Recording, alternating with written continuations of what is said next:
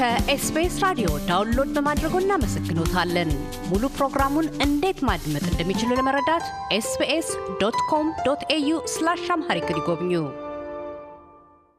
ሰላም ጤና ይስጥልን ውድ የኤስቢኤስ ሬዲዮ ተከታታዮች እንደምን ሰነበታችሁ።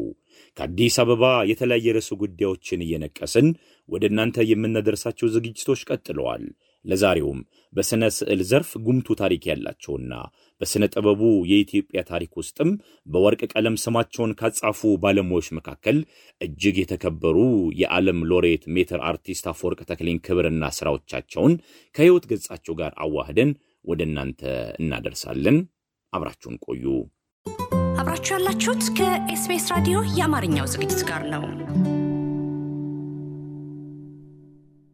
በቅድሚያ ስለ ጥበብ ጥቂት ነጥቦችን እንሆ እንበላችሁ። ጥበብ ማለት ምን ማለት እንደሆነ ብቻ ሳይሆን በየጥበብ አይነቱም ላይ እንዲሁ ልዩነትና በየጊዜው የሚለዋወጥ ዙሪያ ክብ ያለው ሐሳቦች ይሰጣሉ። ሰዎች ጥበብን መስራት ብቻ ሳይሆን ጥበብ ሊባል የሚችለውን ሁሉ እንደሚመርጡ ይነገራል። የምዕራቡን ባህል ትምህርት ጥበባቱን አስቀድሞ በሁለት ትልልቅ መደቦች እንደመደባቸው ነው የሚታመነው። እነዚህም በተከዋኝና በትዕይንት ወይም ተጨባጭ ተብለው የሚከፈሉት ናቸው። እንደዛም ሆኖ በእስካሁኑ ግንዛቤ ሁለት ትልልቅ የጥበብ ዘርፎች ይኖራሉ ተብሎ ይታመናል።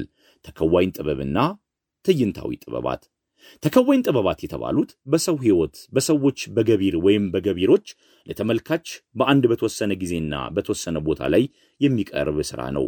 እዚህ ላይ ዋናው ነገር ጥበብን ለመፍጠርና ለማቅረብ ለተመልካቹ ለመከወን ራሱ ጥበበኛው በአካል መገኘቱና እውነተኛ ግብሩ የመቅረቡ ነገር ነው። የተተዋኝ ጥበብ መለያ ጠባይ ጥበቡ የተመሰረተበት የመጀመሪያው መገለጫውና ጽንሰ ሐሳቢው ቁስ ራሱ አካሉ ነው። የዚህ አይነቱ ጥበብ የጥበብ ማይጨበጥ ጎኖች እንደ ወግ ዘፈኖች፣ ጭፈራዎች፣ የካህናት ማህሌት፣ ለቅሶ፣ ሙሾ፣ ቲያትር፣ የማነቃቂያ መዝሙሮች፣ የልጆችና ወጣቶች የበዓል ዘፈኖችን የመሳሰሉትን ልንጠቅስ እንችላለን። የትወናውን ጥበብ የሚያከናውኑትን ደግሞ ተዋንያን ይሏቸዋል። ጥበበኞች አካላቸውን ፊታቸውንና የእነሱን በስፍራውን መገኘት መከወኛ መስክ ያደርጉታል። ተዋናያኑ ደናሾች፣ ሙዚቀኞችንም ሊያካትታቸው ይችላል። ትዕይንታዊ ጥበባት የሚባሉት ደግሞ በቅድሚያ ከሁለት አበያት ክፍሎች የሚከፈሉ ሆነው ይታያሉ። ጥበባተ ዕድና ስነ ጥበባት በማለት እንደገና ስነ ጥበብን ደግሞ ነቅሰን ስንመለከተው ለብቻው ስዕል፣ ቅብ፣ ቅርጻ ቅርጽ፣ ሐውልት፣ ስነ ሕንፃ የሚሉትን ያካትታል። የዕለቱ ዝግጅታችን ዋነኛ ትኩረትም ይኸው ዘርፍ ሲሆን የዘርፉ ቀንዲል ደግሞ እጅግ የተከበሩ የዓለም ሎሬት ሜትር አርቲስት አፈወርቅ ተክሌ ይሆናሉ። በጥንታዊቷና ታሪካዊቷ አንኮበር ከተማ ቅዳሜ ጥር 12 ቀን 1925 ዓ ም ከእናታቸው ከመትፈለቀች የማታ ወርቅና ከአባታቸው አቶ ተክሌ ማሞ የተወለዱት ሜትር አርቲስት አፈወርቅ ተክሌ የጠላት የግፍ ወረራና እልቂት ያስከተለውን የሰውን የንብረትና የባህል ጥፋት ገና በሕፃንነት ዕድሜያቸው በመመልከታቸው ሀገሪቷ ነፃነት ካገኘች በኋላ እንዴት እንደገና መገንባት እንደሚገባት ሲያወጡና ሲያወርዱ ስለመቆየታቸው የልጅነት ታሪካቸውን በቅርበት የሚያውቁት ይመሰክሩላቸዋል። እናም ኢትዮጵያ ዳግም እንድትገነባ የፈረሰው ታሪኳ ዳግም እንዲታደስ ቀዳሚው ጉዳይ ዕውቀት መሸመት መሆኑንም የተረዱት ገና በልጅነት ዕድሜያቸው እንደነበረ ይነገራል። ግንዛቤያቸውን በማሳደግም በማዕድንና ምህንድስና ዘርፍ ላይ ዕውቀትን በመጨበጥ ሀገራቸው መጥቀም እንዳለባቸው የወሰኑት ታዳጊው ብላቴና ወላጆቻቸውና ዘመድ አዝማዶቻቸው ግን የኪነ ጥበብ ስጦታዎቻቸውን በቤታቸውና በከተማ ዙሪያ በሚስሏቸው ስዕሎች በመመልከታቸው በዚሁ ሙያ እንዲሰማሩ ጎትጉቷቸው እንደነበር ተዘግቧል። የመጀመሪያ ደረጃ ትምህርታቸውን በአዲስ አበባ ከተማ ከተማሩ በኋላ በወጣትነታቸው በ1940 ዓ ም ለከፍተኛ ትምህርት ወደ እንግሊዝ እንዲያመሩ ተደርገዋል። በዚያም ለንደን ውስጥ በሚገኙት የሥነ ጥበባትና የኪነ ጥበብ ማዕከላዊ ትምህርት ቤትና በለንደን ዩኒቨርሲቲ የሥነ ጥበብ ትምህርት ክፍል ገብተው ኪነ ቅርጽና ኪነ ሕንፃ ጥበባትን ተምረው ጨርሰዋል። ለትምህርት የተመረጡ ተማሪዎች ንጉሠ ነገሥቱ ቀዳማዊ ኃይለ ሥላሴን ሲሰናበቱ የተሰጣቸውን ምክር ሁሌ የሚያስታውሱት ሜትር አርቲስት አፈወርቅ ተክሌ እንደዚህ ብለዋል። ንጉሠ ነገሥቱ ተግታችሁ አጥኑና ተማሩ። ጠንክራችሁ ለመስራትና ሀገራችሁን ከኢትዮጵያን የምትገነቡበትን እውቀት ይዛችሁ ተመለሱ። ከእናንተ የሚፈለገው አእምሯችሁን ዝግጁ አድርጋችሁ ኢትዮጵያን ለመገንባት የሚያስችል እውቀትና ጥበብን ሸምታችሁ እንድትመለሱ ነው እንጂ አውሮፓ ውስጥ ስላሉት ረጃጅም ፎቅ ቤቶች ወይም ስለ መንገዶቻቸው ስፋት በአድናቆት እንድትነግሩን አይደለም ማለታቸውን ሁሌም ያስታውሱት እንደነበረ በሕይወት ዘመናቸው ተናግረዋል። እጅግ የተከበሩ የዓለም ሎሬት ሜትር አርቲስት አፈወርቅ ተክሌ በእንግሊዝ ሀገር በትምህርት ላይ ሳሉ የአዳሪ ትምህርት ቤት ኑሮን በማስታወስ የባዕድ ሀገር እንግዳ በዓላትና የአየር ሁኔታ መለዋወጥ አስቸግሯቸው እንደነበረም አውስተዋል። በትምህርት አቀባበላቸውም በሂሳብ በኬሚስትሪና በታሪክ ትምህርቶች ጥሩ ውጤት በማምጣት ከመምህሮቻቸው ተደጋጋሚ አድናቆትን ቢያገኙም የተፈጥሮ ስጦታቸው ኪነ ጥበብ እንደሆነ መምህራኖቻቸውም ስለተገነዘቡ ብዙ ጊዜም ሳይወስዱ በመምህራኖቻቸው አበረታችነት በዚህ ስጦታቸው ላይ የበለጠ ለማተኮር ወስነው በለንደን ማዕከላዊ የኪነ ጥበብ ትምህርት ቤት የገቡት አፈወርቅ ከዚህ ትምህርት ቤት ትምህርታቸውን በጥሩ ውጤት በማጠናቀቅ ለከፍተኛ ጥናት በስመጥሩ የለንደን ዩኒቨርሲቲ የስሌድ የኪነ ጥበብ ማዕከል የመጀመሪያው አፍሪካዊ ተማሪ ሆነው ለመመረቅ አስችሏቸዋል። ወደ ኢትዮጵያ በ1947 ዓ ም እንደተመለሱም ገና በ22 ዓመታቸው በአዲስ አበባ ማዘጋጃ ቤት አዳራሽ ለብቻቸው ያዘጋጁት አውደ ርዕይ ከፋሽስቱ ጦርነት ወዲህ የመጀመሪያው የስዕል ትርኢት ሆኖ ተመዝግቦላቸዋል። ከጥንታዊት ኢትዮጵያ ስነ ጥበብ ጋር ያስተሳሰራቸው ልምድ ያገኙትም በተለይም በፈረንሳይ ፓሪስና በቫቲካን ጣሊያን አብያተ መጻሕፍት የሚገኙትን የግዕዝ ስዕልና የብራና ጽሑፎችን ከመረመሩበት ጊዜ በኋላ እንደሆነ ይታመናል። ከቆይታ በኋላ ወደ አገር ቤት ተመልሰው በቀድሞ ብሔራዊ ቤተ መጻሕፍት ወመዘክር የስዕል ስቱዲዮ በመክፈት ስነ ጥበባዊ ሥራዎቻቸውን እንደቀጠሉ ተጽፏል። ቀዳሚው ታላቅ ሥራቸው አራዳ መናገሻ ቅዱስ ጊዮርጊስ ቤተ ክርስቲያን የሚገኙት ሥራዎቻቸው ናቸው። በሦስት ዓመታት ተኩል ውስጥም በቀለም ቅብ ስዕሎችና ባለቀለም ከሆኑ ጠጠሮች፣ ክርክም መስታወቶችና ከመሳሰሉት ተዋህዶ በሞዛይክ በሸገን ኪነት አሳምረው እንደጨረሱት ፕሮፌሰር ሪቻርድ ፓንክረስት ጽፈውላቸዋል። በሐረር ጦር አካዳሚ የሰሯቸው የኢትዮጵያ አራት የጦር ጀግኖችም የኢዛና፣ የካሌብ፣ የሚኒሊክና የራስ መኮንን ምስሎች የሚታዩባቸው የመስታወትና የመስኮት ሥራዎቻቸው ይጠቀሱላቸዋል። በሐረር በኢትዮጵያ ታሪክ ውስጥ ታላቅ ሚና የተጫወቱ የቅርብና የጥንት ነገሥታት እንዲሰሩ ተፈልጎ አንድ ጣሊያናዊ ሰዓሊን አጼ ሚኒሊክና ራስ መኮንንን ከጥንቶቹ ደግሞ ለአካዳሚ ተማሪዎች ምሳሌ እንዲሆኑ ናፖሊዮንና ታላቁ እስክንድርን ለመሳል ሐሳብ እንዳቀረበ ይንሰማሉ። ይህን ጊዜ ግን ሐሳቡ ያልተዋጠላቸው ቀዳማዊ ኃይለ ሥላሴ የኛውን ወጣት ባለሙያ ጠርተው አናገሯቸው። እንዲህም አሏቸው፣ አንተ ተምረህ የለም እንዴ ለምን አትሠራውም ብለው ጠየቋቸው። የሥራ ሚኒስትሩንም አዘው ሄጄ ጥናቱን አየሁኝ። የሚኒሊክና የራስ መኮንን ይገኛል ታላቁ እስክንድርና ናፖሊዮንን ግን ምን አመጣቸው? እኛ ከክርስቶስ ልደት በፊትና በኋላ የተነሱ ብዙ ጀግኖች አሉን። እነሱን መስራት አለብን። ይሄ self will colonialism ስለሚሆን ኢዛናና ካሌብ እንዲሰሩ ለጃንዌ ሐሳቤን አቀረብኩኝ። ሁለቱም መሠረቶች ናቸው። ካሌብ የመርከብ ኃይላችን በነበረ ጊዜ እስከ ፋርስ ድረስ ይንቀሳቀስ ነበረ። ይህንንም ሐሳቤን ተቀብለው የጣሊያኑን ሐሳብ ውድቅ አድርገው እኔ ያቀረብኳቸው ሥራዎች እንዲሰሩ ተደረጉ ብሏል። ሜትር አርቲስቱ ሜትር አርቲስት አፈወርቅ ተክሌ በኪነ ቅርጽ ወይም ቅርጻ ቅርጽ ሙያቸው አግዝፎ የሚያሳዩቸው ሥራዎችን በሐረር ከተማ እምብርት ቆሞ የሚታየው ራስ መኮንን በፈረስ ላይ ሆነው የሚያሳየው ሐውልት አንደኛው ነው። በአፍሪካ economic ኮሚሽን አዳራሽ መግቢያ ላይ አፍሪካ ያኔ፣ አፍሪካ አሁንና አፍሪካ ወደፊት የሚለው የመስታወት ላይ ሥራቸው በሀገር ውስጥ ብቻ ሳይሆን ዓለም አቀፋዊ አድናቆትንም ጭምር አስገኝቶላቸዋል።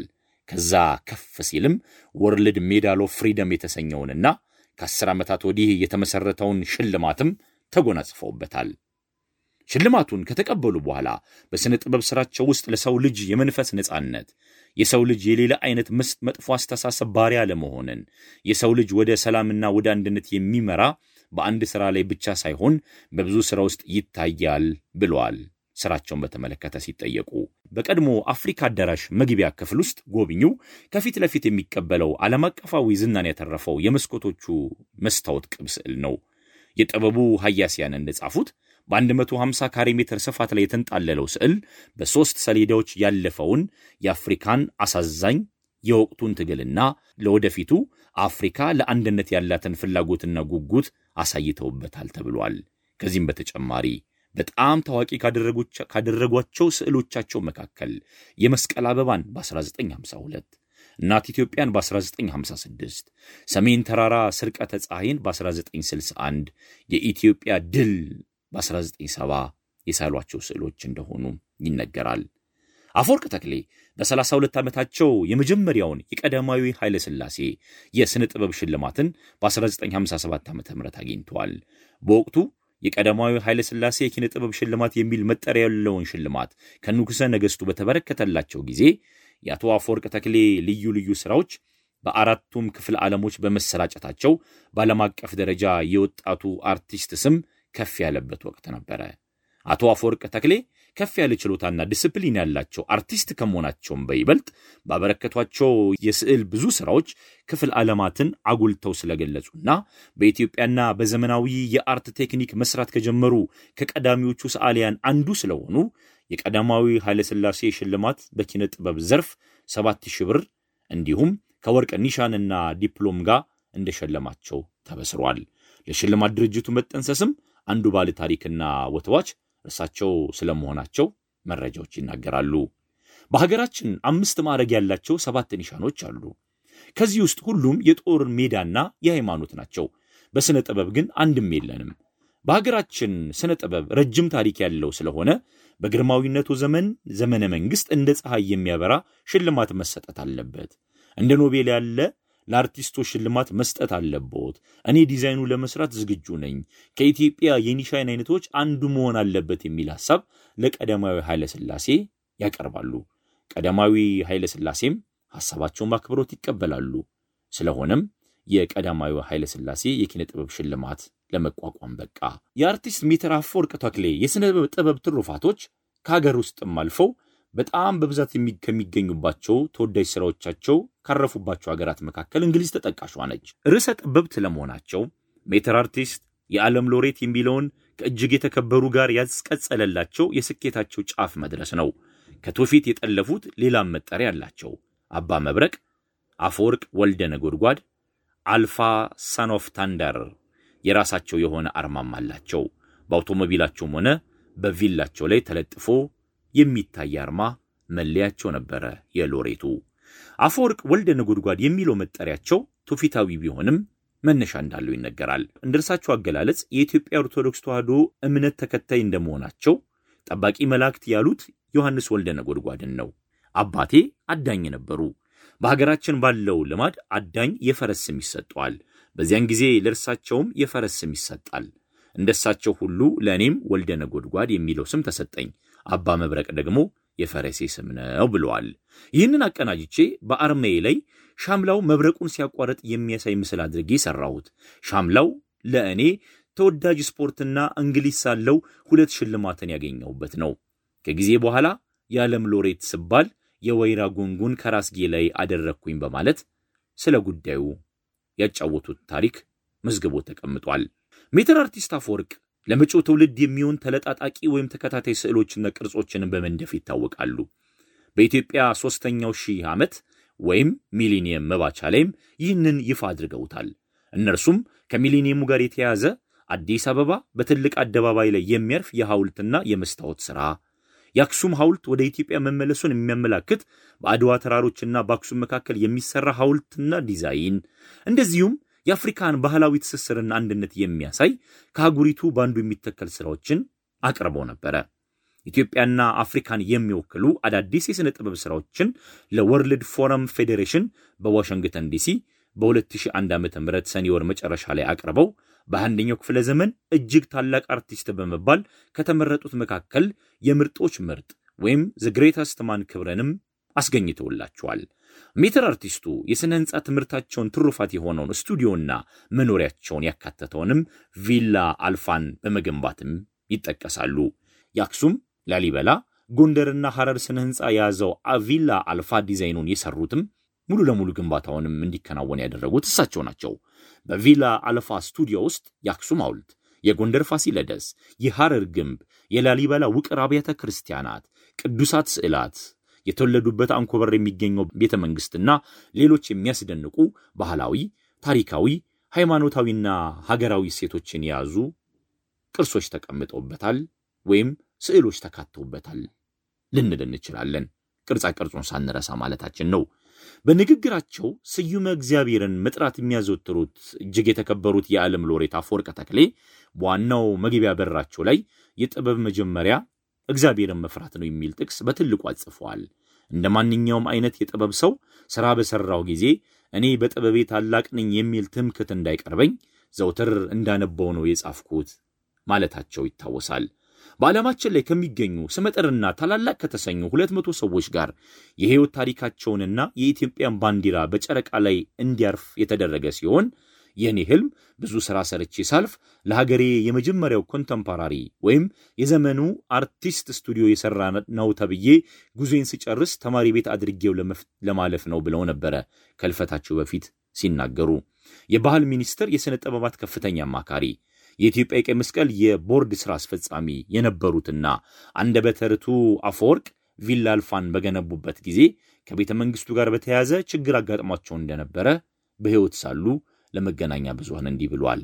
ቦታውን ሳሰራ የጃንዌ መረጃዎች አረ ይሄ ልጅ ጎንደርን የመሰለ ሕንፃ እያሰራ ነው፣ ምን አስቦ እንደሆነ አናውቅም ይሏቸዋል። ጃንዌን ቤተ መንግሥት ጠዋት እጅ ልነሳ ሲሄድ ምንድን ነው የጎንደር ነገር የምትሰራው አሉኝ። ገባኝና እኔም በሕይወቴ የምመኘው የአርቲስቶች ልዑል ለመሆን እንጂ ለመንገስ ፍላጎት የለኝም አልኳቸው ያሉት አይረሳም። ለስድስት አስርታት አቅራቢያ ያህል በሥነ ጥበብ ሥራዎቻቸው ገናና የነበሩት ሎሬት አፈወርቅ ከቀዳማዊ ኃይለ ሥላሴ ሽልማት ድርጅት በ1956 ዓ ም በሥነ ጥበብ የተሸለሙትን ጨምሮ በርካታ ዓለም አቀፍ ሽልማቶችን ተቀዳጅተዋል። ኢትዮጵያና ኢትዮጵያውያን ግን ማክሰኞ ሚያዝያ 2 ቀን 2004 ዓ ም ምሽቱን ታላቁንና የዓለም አቀፍ ክብርና ዝና ያገኙትን የሥነ ጥበብ ሰው እጅግ የተከበሩ ሜትር አርቲስት የዓለም ሎሬት አፈወርቅ ተክሌን ያጡበት ዕለት ሆኖ ተመዘገበባቸው። ለስድስት አስርት ዓመታት ያህል በሥነ ጥበቡ ዘርፍ አውራ ሆነው የዘለቁት ሜትር አርቲስት አፈወርቅ ተክሌ በአጸደ ሥጋ ቢለዩንም ሕያው የሚያደርጓቸው ሥራዎቻቸውን ለትውልድ አውርሰዋል። እጅግ የተከበሩ የዓለም ሎሬት ሜትር አርቲስት አፈወርቅ ተክሌ ባደረባቸው ሕመም ምክንያት ነው በሕክምና ሲረዱ ቆይተው በተወለዱ በ80 ዓመታቸው ሚያዝያ 2 2004 ዓ ም ከዚህ ዓለም በሞት የተለዩን። እጅግ የተከበሩ የዓለም ሎሬት ሜትር አርቲስት አፈወርቅ ተክሌ ባደረባቸው ሕመም ምክንያት ባጸደ ሥጋ ቢለዩንም ባጸደ መንፈስም ሆነ ባጸደ ሥራዎቻቸው ከእኛ ጋር ለዘላለም ይኖራሉ። ኢትዮጵያም አፍሪካም ዓለምም በሥራዎቻቸው እንዳከበሯቸው ይዘልቃሉ።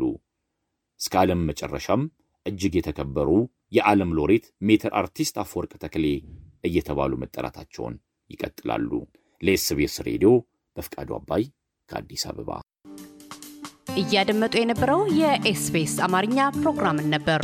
የፕሮግራሙን ቀጥታ ስርጭት ሰኞና አርብ ምሽቶች ያድምጡ። እንዲሁም ድረገጻችንን በመጎብኘት on demand እና በ SBS mobile app ማድመጥ ይችላሉ። ድረገጻችንን SBS dot com dot au አምሃሪክን ይጎብኙ።